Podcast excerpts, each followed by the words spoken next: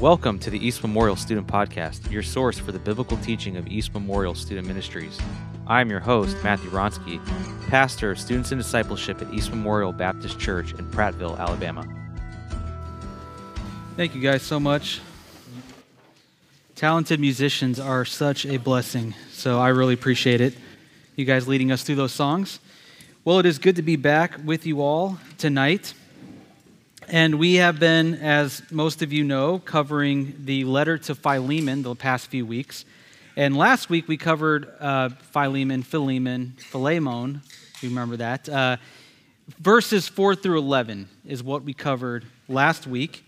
And we really saw two big points from our message last week. The first being that Philemon was a godly man who refreshed the heart of believers who met in his home. But then also, we saw that Philemon was an inconsistent man who likely treated his slave Onesimus bad enough that it pushed Onesimus to run away and seek the help of Paul. Well, tonight, as we continue, and we are going to finish the letter tonight, we are going to see Paul's appeal to Philemon on behalf of Onesimus. We're also going to see how the conversion of Onesimus through the ministry of Paul changed everything in the relationship between Onesimus and Philemon. So tonight we will pick back up in verse 12. And we'll be going all the way through to the end in verse 25, but we'll start here in verse 12 and Paul, writing about Onesimus, says to, Philemon, I have sent him back to you in person, that is, sending my very heart, whom I wish to keep with me, so that on your behalf he might minister to me in my imprisonment for the gospel. Now, what Paul is basically saying here is that if he were to have his way, if, it, if, if he were to have his way, he would have kept Onesimus with him so that Onesimus could serve him while he was imprisoned. And to make sense of this, if you recall, I made a very brief comment in the introduction to this mini series that Paul was most likely, when he wrote this letter, he was most likely in Rome under house arrest. And if you go to the end of, of the book of Acts in chapter 28, Luke, who wrote the book of Acts, actually mentions this imprisonment and says that he was under house arrest in his own rented house or quarters for two years.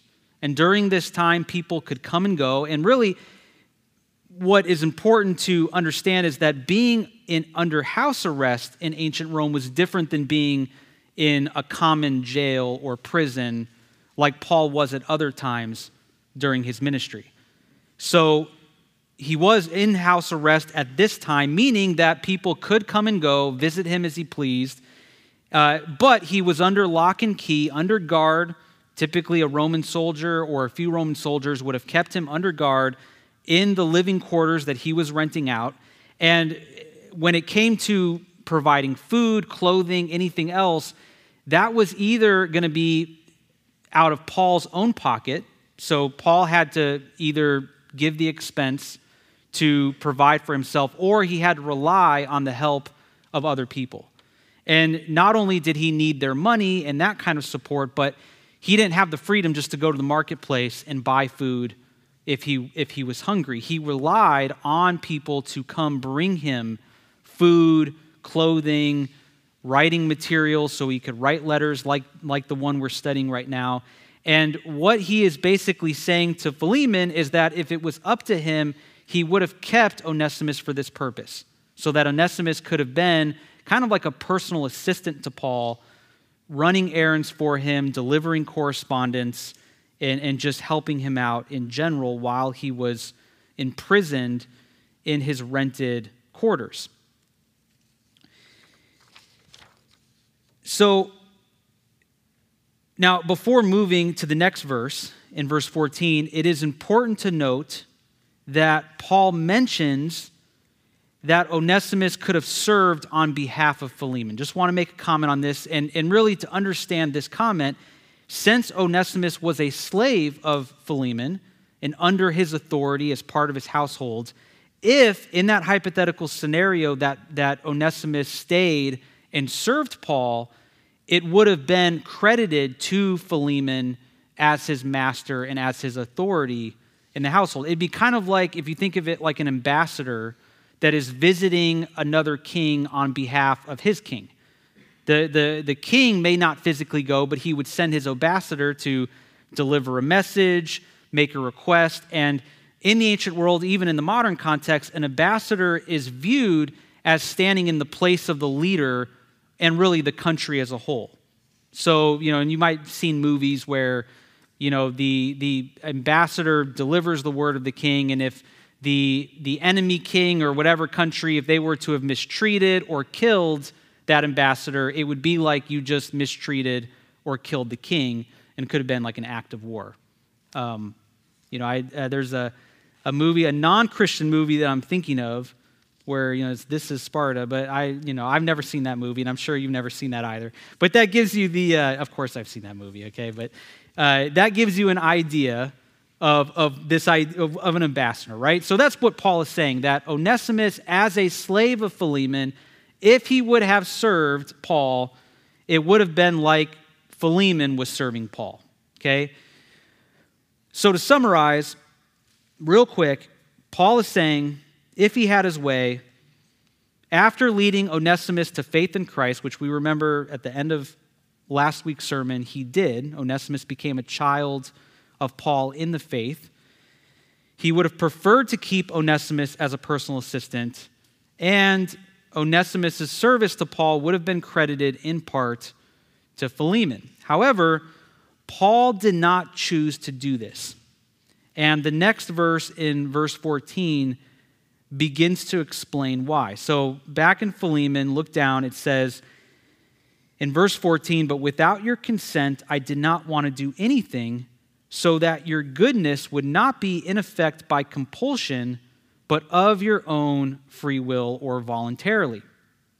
So there's several things to say about this verse. First thing we could say is one that Paul is implying that if Onesimus were free to stay and serve Paul with the consent of Philemon, then that would be considered a good deed from Philemon. It would have been credited to him as a good, a good act, a good thing that he, were, that, that he would have done. The second thing we could say is that Paul also did not want to create a situation that forced Philemon to do what was good and proper in this situation. Paul would rather have Philemon do what was proper voluntarily or out of his own free, will as he says. And really, this ties back to verses 8 and 9, if you're in your Bible, eh, where Paul says that even though he could order Philemon to do what was, what was proper, that he would rather make an appeal to him out of love.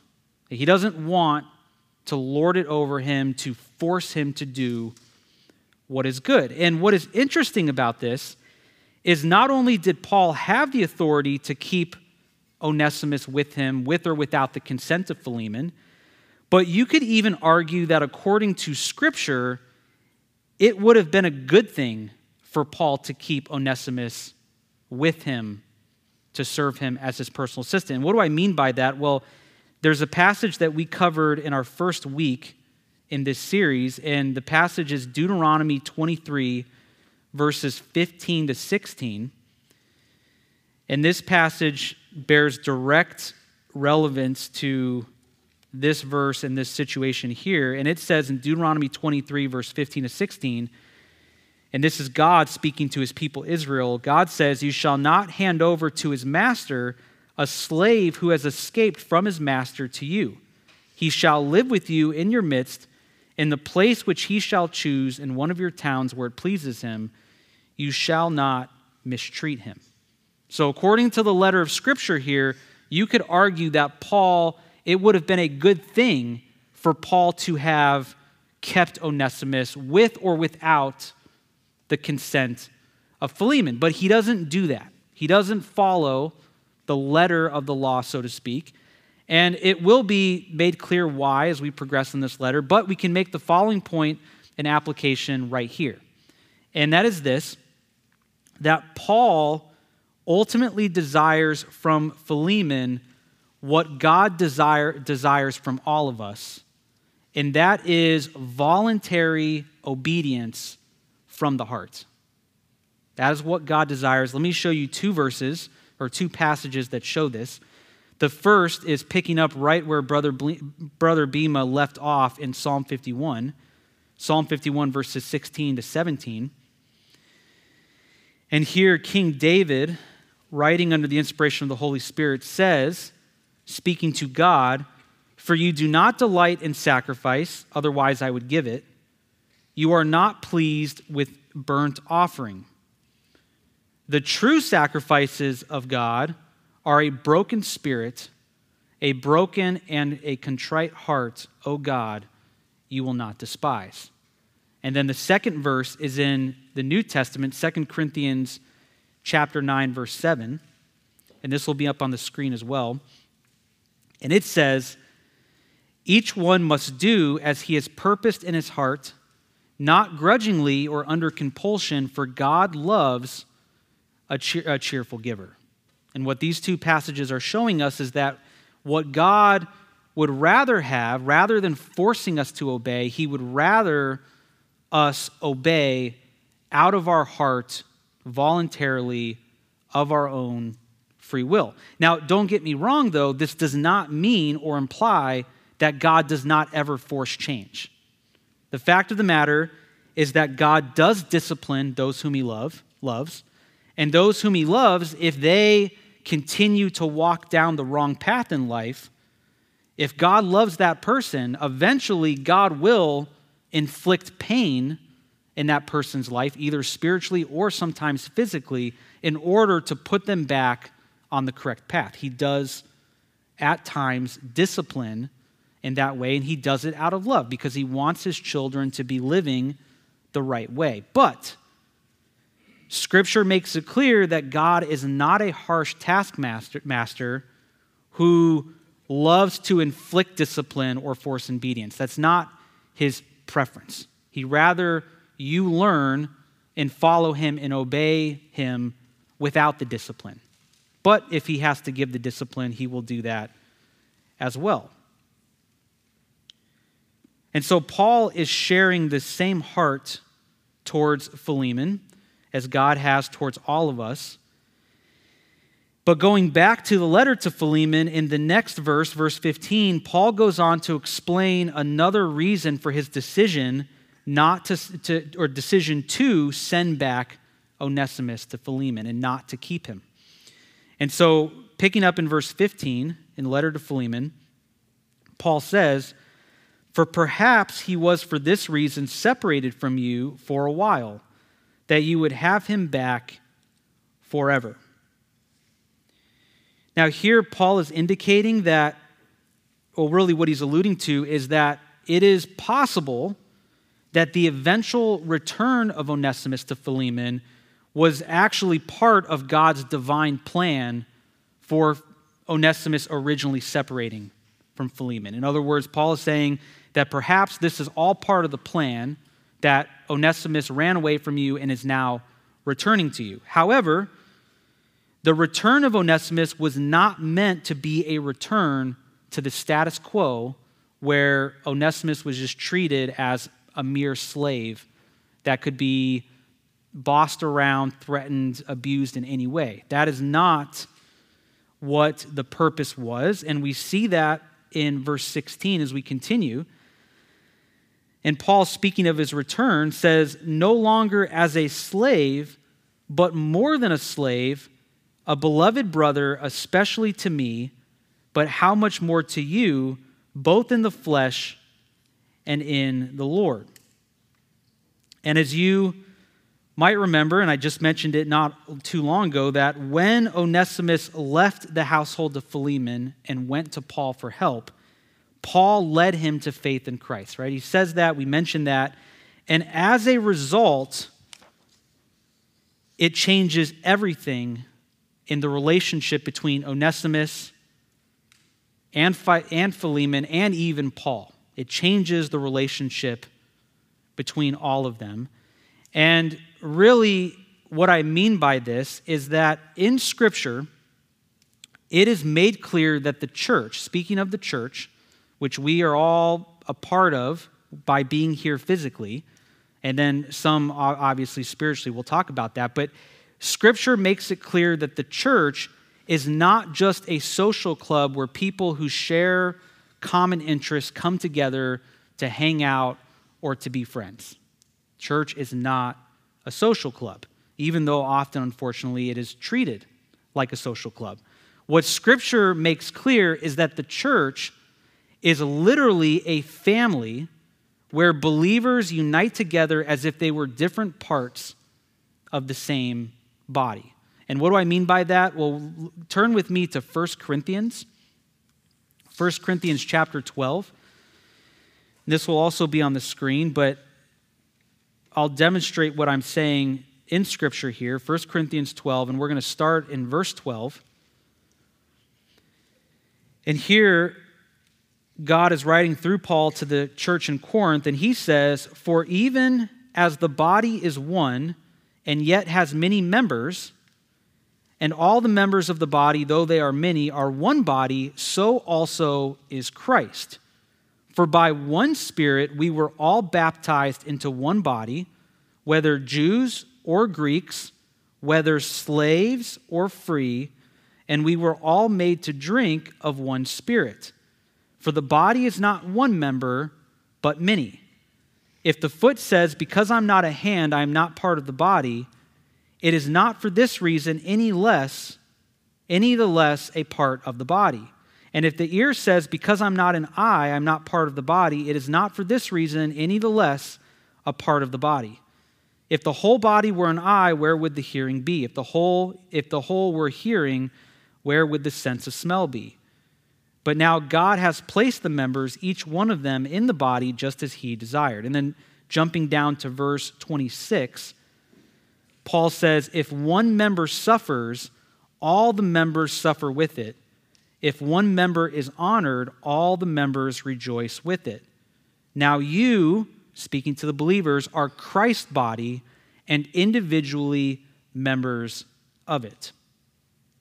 So, as this passage makes clear, the moment a person becomes a Christian, the moment they become a born again, regenerated Christian, the Holy Spirit spiritually baptizes them into the church, which is depicted in the New Testament as the body of Christ.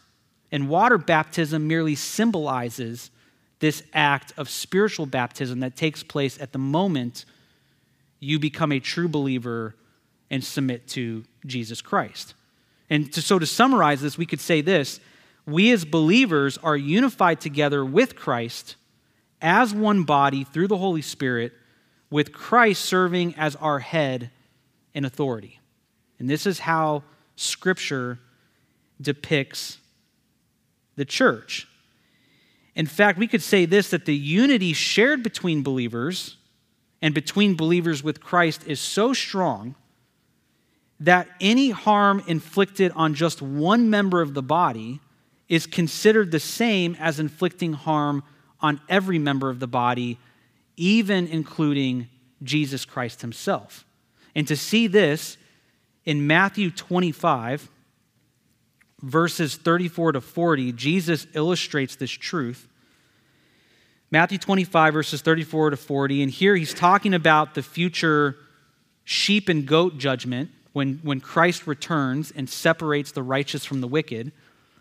And starting here in verse 34, he says, Then the king will say to those on his right, and this is speaking of himself, that he will say this to those on his right Come, you who are blessed of my Father, inherit the kingdom prepared from you, for you from the foundation of the world.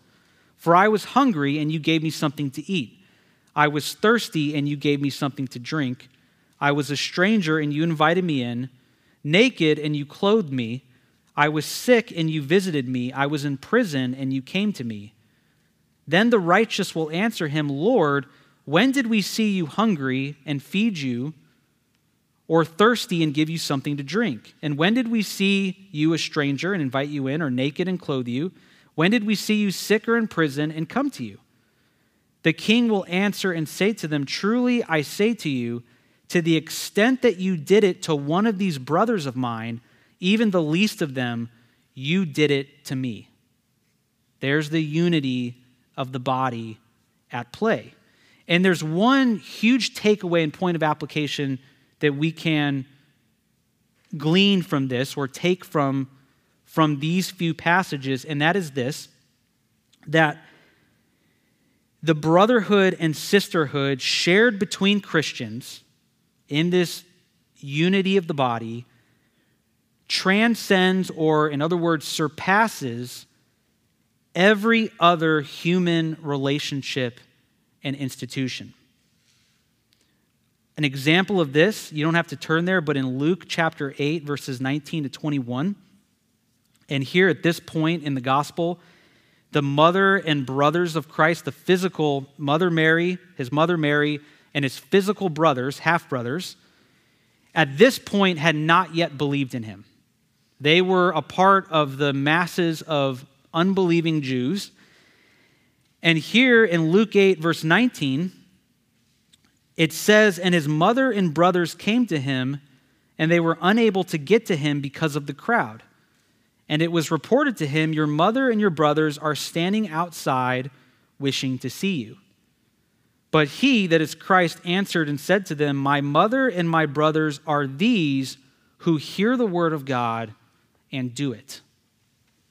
These are his true mother and brothers. The, the, the, believers, in other words, what Christ is saying is those who believe in him and believe in his word and the word of his Father and who follow that word, those are his true family members.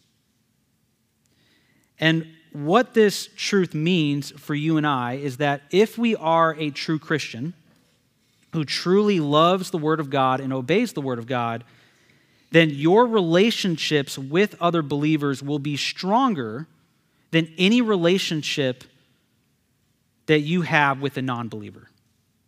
And I can even speak to, to, to this personally. Before I became a Christian, and there was a four year period where I would have called myself a Christian and I would have said that, you know, yes, I believe that the Bible is the Word of God, but had not yet really fully submitted my life. I can tell you that I had no real interest in being part of a church or being in the company of other believers. I didn't really see the point. You would have had to force me to go to church. The moment that I became a true regenerated believer, the moment that I myself was baptized into the church, you couldn't keep me away from church. And I couldn't even explain it. All I knew that evening was, and the next day, where's the next Bible study? Where are these other believers that I can meet and, and be with and, and, and fellowship with? And what you have to understand is that this truth, even in terms of the relationships in the church being stronger than any other relationship, this even includes immediate family members and lifelong friends. In fact, I'll even say this, and I'll be bold in saying this this can often be a test of where you are spiritually. If, and I'm not assuming anyone in particular when I say this, but if you truly don't have a desire to be in church and it, it feels forced, that may be an indication that, okay, maybe you're not in the body then. And likewise, if you can't stay away from church and no one has to force you to go to church, not your parents, nobody, then that is a very good sign that you are on the right path and that you do have a relationship with Christ. Again, I'm not applying this to any one of you individually, but to put it out there, this is an important and true test. But returning to our letter to Philemon, Paul takes this truth, this truth that we just covered and went through, and he uses it to make his official appeal to Philemon. And so, starting here in verse 17 of Philemon, we're going to get into Paul's formal and official appeal to Philemon. Everything else has been built up to this point. And here in verse 17, he says to Philemon, If then you regard me as a partner, accept him that is Onesimus as you would me. And what Paul is essentially saying here is that if you regard me as a brother in Christ, then accept Onesimus as you would me, because he is a brother and now a brother to both of us.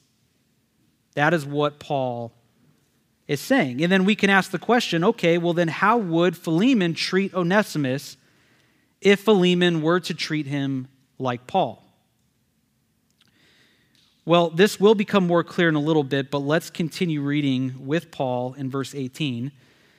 And here he says, But if he has wronged you in any way or owes you anything, and this, of course, is assuming that Onesimus may not have been the best slave and may, in fact, have done something, you know, out of negligence or something to harm Philemon financially. He says, If he has wronged you or owes you anything, Charge that to my account. I, Paul, am writing this with my own hand. I will repay it, not to mention to you that you owe to me even your own self as well. And what he's saying is, despite the fact, and here he's referring to the fact that he led Philemon to faith, just like he led Onesimus to faith, despite that, Paul is saying that he will take on the responsibility for any damages or wrongdoing that Onesimus has done in the past. And really, what Paul is doing here is kind of like a brother who bails out his brother from trouble. Anybody been in that situation before? You've had a sibling that, uh, that okay, I have one hand over there. Anybody else? Okay. Josh bailing, bailing out uh, Rebecca. Is that, is that no? Probably Rebecca's bailed you out, right? So a few, I've, I've seen a few hands. So you kind of understand this that there is a time when you may have to bail out a sibling maybe take the heat for something or literally bail him out of jail. Um, that sometimes may happen too. Um, Paul, by doing, by saying this and putting himself in this position, he is merely continuing and further identifying himself with Onesimus as a brother. That is the point that Paul is making with that. And in this ne- in the next verse, Paul is going to kind of tie this all together and conclude his appeal to Philemon. And he says in verse 20, Yes, brother, let me benefit from you in the Lord, refresh my heart in Christ. And here, Paul is literally tying everything together. And if you remember, back in the beginning of this letter, Paul had praised Philemon for what? Refreshing the hearts of the believers who met in his home. And so now he's using that praise and he's saying essentially, in the same way that you refreshed the believers who met in your home, which you were faithful to do, now I want you to refresh my heart. But there's an interesting twist here, and that is this. And in case you missed it, in verse 12, where we actually started this evening, Paul identified Onesimus as his very heart. So, in other words, we could say this if Philemon is going to refresh the heart of Paul, likely, like he has faithfully done to other believers, then he will need to refresh the heart of Onesimus as well. Because now Onesimus is the very heart. He's one, he's unified with Paul as a brother in Christ. He will need, that is, Philemon will need to treat Onesimus like he would treat Paul and like he has treated all the other believers who have ever met in his house. But there is even more that Paul is going to expect from Philemon. And so now we're going to, to finish out the letter looking at verses 21 to 25. But turning back to verse 21, in Philemon, Paul says, having confidence in your obedience, I write to you since I know that you will do even more than what I say. And so, stopping right here, what Paul has said to Philemon up to this point is to receive Onesimus like a brother and to treat him as he would treat Paul himself. So we could then ask the question okay, then what is this more that Paul expects Philemon to do? And I think that the remainder of the letter gives us a clue to what this more is that Paul expects. So let's look in verse 22 here. And Paul says this to Philemon At the same time, also prepare me a lodging, for I hope that through your prayers I will be given to you. Epaphras, my fellow prisoner in Christ Jesus, greets you, as do Mark, Arist, uh, Aristarchus, Aristarchus, Demas, Luke, my fellow workers. The grace of the Lord Jesus Christ be with your spirit. So here Paul concludes the letter, gives some, some final greetings from all of these fellow ministers and servants that work with Paul. But focusing on verse 22 here, I think we have our clue to where, what more is expected. And if we recall, Paul is writing to Philemon as a prisoner under house arrest in the Roman Empire, under guard from Roman soldiers, and unable to leave his quarters. And in verse 22 specifically, Paul is hinting at two things. Two things that I think give us our answer and the first thing is that Paul is hoping to be set free from his imprisonment. If we see that in verse 22, Paul is hoping to be set free from his imprisonment. And two, related to this, Philemon is evidently and understandably praying for Paul's freedom from his imprisonment. He mentions the prayers and that Philemon's prayers for his freedom would be answered and that he would be able to come to Philemon and stay with him. So these are the two things. And what is the conclusion that we can make from these two observations? What is the answer? Here, here's what I would put forward. Not only does Paul expect Philemon to embrace Onesimus as a fellow brother, but if he is to truly refresh the heart of Onesimus fully, like he would refresh the heart of Paul, and if both Paul and Philemon desire Paul's freedom from imprisonment, then the more that Paul expects from Philemon is to voluntarily free Onesimus. That is the more that is expected. And when you think about it, this expectation makes a lot of sense. And why do I say that? Well, if Philemon is really going to embrace Onesimus as a brother, and treat him like he treat, would treat Paul, then how could Philemon keep Onesimus a slave who is under his complete control? Is that how he would treat Paul? Is that what he would want for Paul? And if he desires Paul's freedom, then it should be expected for him to desire Onesimus' freedom as well. In fact, I would even say that for Philemon, it is impossible to keep Onesimus as a slave and at the same time live consistently with truth. That if Philemon is really going to apply the truth of this letter and the truth of Paul's appeal to him, then the logical conclusion, the necessary conclusion, is that he will free Onesimus.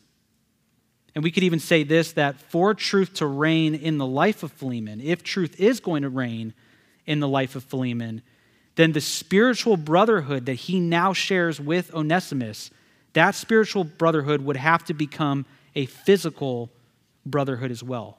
It's not just good enough to love God in our heart, but never practice that in our life. It's one thing to say to a brother or sister in Christ, hey, I wish that, you know, things go well with you. And hey, I love you, brother. I love you, sister. It's another thing to actually help that person and show that love to that person. And it's the same for Philemon. So, some final thoughts as we conclude. For one, this does conclude our in depth study to the letter of Philemon. It is a short letter, only three weeks. But now I hope that we've studied this. If somebody were to come to us and ask us, and this is a fair question, if they were to, if they were to ask us, why did God inspire Paul to write this letter? Why, and really, why was this personal letter between Philemon and Onesimus, or and Paul, about Onesimus, why was this letter included in Scripture next to the Gospels and other powerful letters like the letters to the Romans, Corinthians? Why was this small little personal letter included in Scripture? Well, I think after this series, we could give a, a person who asked this question a few answers. And I think this will kind of summarize the, the entire study. And, and here's the first thing this letter to Philemon gives us a practical example of Christians being transformed into brothers and sisters in Christ. And we see through the example of Onesimus and Philemon this transformation taking place. Number two, this letter teaches us that the brotherhood and sisterhood experienced in Christ and in the church transcends all human categories or earthly relationships. It doesn't matter if you're free or slave, Greek or Jew, we are all one. And related to that, number three, we could say this that this letter teaches us that the relational transformation in Christ, this transformation into brothers and sisters, is so complete and so strong that a slave, his master, and an apostle of God are to be treated by one another as the same. Pretty different categories, pretty significant differences between those categories, and yet in Christ, they are to be treated and considered the same. And then finally, our fourth point, and this is really even a final point of application, this letter demonstrates to us that when it comes to the institution of slavery, and we've talked a lot about this a few weeks ago, the transformation that takes place in Christ is more powerful in bringing about change than any political movement or any war or army or anything that humanity can think of to try to end injustice or things like the institution of slavery, the transformation that takes place in Christ is more powerful than that. It is more powerful than that. Well, as we conclude in prayer, let us pray ultimately that this letter to Philemon and all of its benefits that we just covered, all of its points of application, that this letter will ultimately transform us as well. That if you don't know Christ and you're not in the body of Christ, that it encourages you to join the body of Christ through faith, to be spiritually transformed. And for those of us who are in Christ, but are growing in our understanding and in our knowledge about Christ and His church, let us pray that this transforms us into better Christians who are able to love our brothers and sisters even better than before. Let us pray, and then we will be dismissed. Lord God, thank you so much for these past few weeks that we've been able to study this letter to Philemon and, and to hear your teaching through the Apostle Paul and to be able to just really see how this truth applies to our life, Lord. We pray that you would apply this truth to our life, that you would transform us, that everyone here would have the privilege and the blessing of being part of your church and your body, and that you would give us the ability and the maturity to act upon that, Lord, and to truly love our brothers and sisters as we ought to. Lord, I pray for everyone here that you would just continue to, to pour out your common grace on all of us, that you would provide for us, protect us from, from evil or the effects of evil and that you would ultimately comfort our hearts as we go through the struggles that this life brings. I pray all these things according to the name of your Son, Jesus Christ. Amen.